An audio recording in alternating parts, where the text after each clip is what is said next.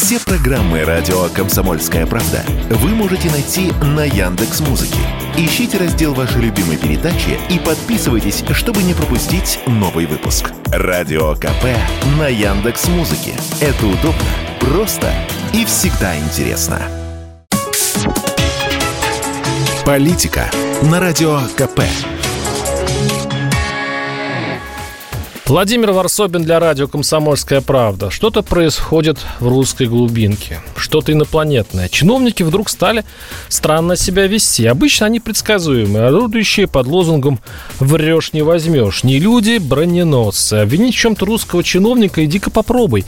У него будут все виноваты. Погода, садомиты, подчиненные Америка, но только не он. Откройте новости. Там стандартное. Задержали, например, недавно пьяного главу района в Бурятии за рулем а он враги что-то подмешали в чай перед выборами. Ну, нормальный, понятный, наш человек. Но вдруг среди чиновников стали появляться странные люди. Сначала я думал, что мэр города Стрижевой, который сам поставил в телеграм-канале голосовалку, читайте мой репортаж «Русский мэр не побоялся народного суда», уйти ли ему с поста, просто сбой в системе. Так не бывает, что отечественный чиновник так просто разоружится перед народом, мол, повинную голову меч не сечет. Потому как на сакральности власти и стоит земля русская. Но не успел я вернуться из ближайшего Нижневартовска, а рядом, в тех же ханты-мансийских мест, приходит новая история. Глава Березовского района Павел Артеев влип.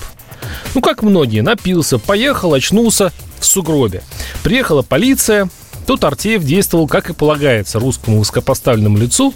Сначала отказывался выходить из салона, потом проходить медосвидетельствование, не оставил подписи в документах и через день вдруг Цитата. Он пишет в соцсетях, чтобы не было слухов и недомолвок, сам вам рассказываю об этом и хочу покаяться в совершенном поступке. Вдвойне виноват перед вами, что являясь чиновником, которому доверено представлять ваши интересы и работать на благо людей, показал пример недостойного поведения.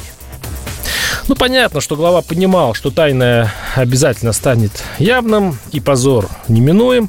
Раскаявшегося главу все равно исключили из Единой России, наверняка уволят.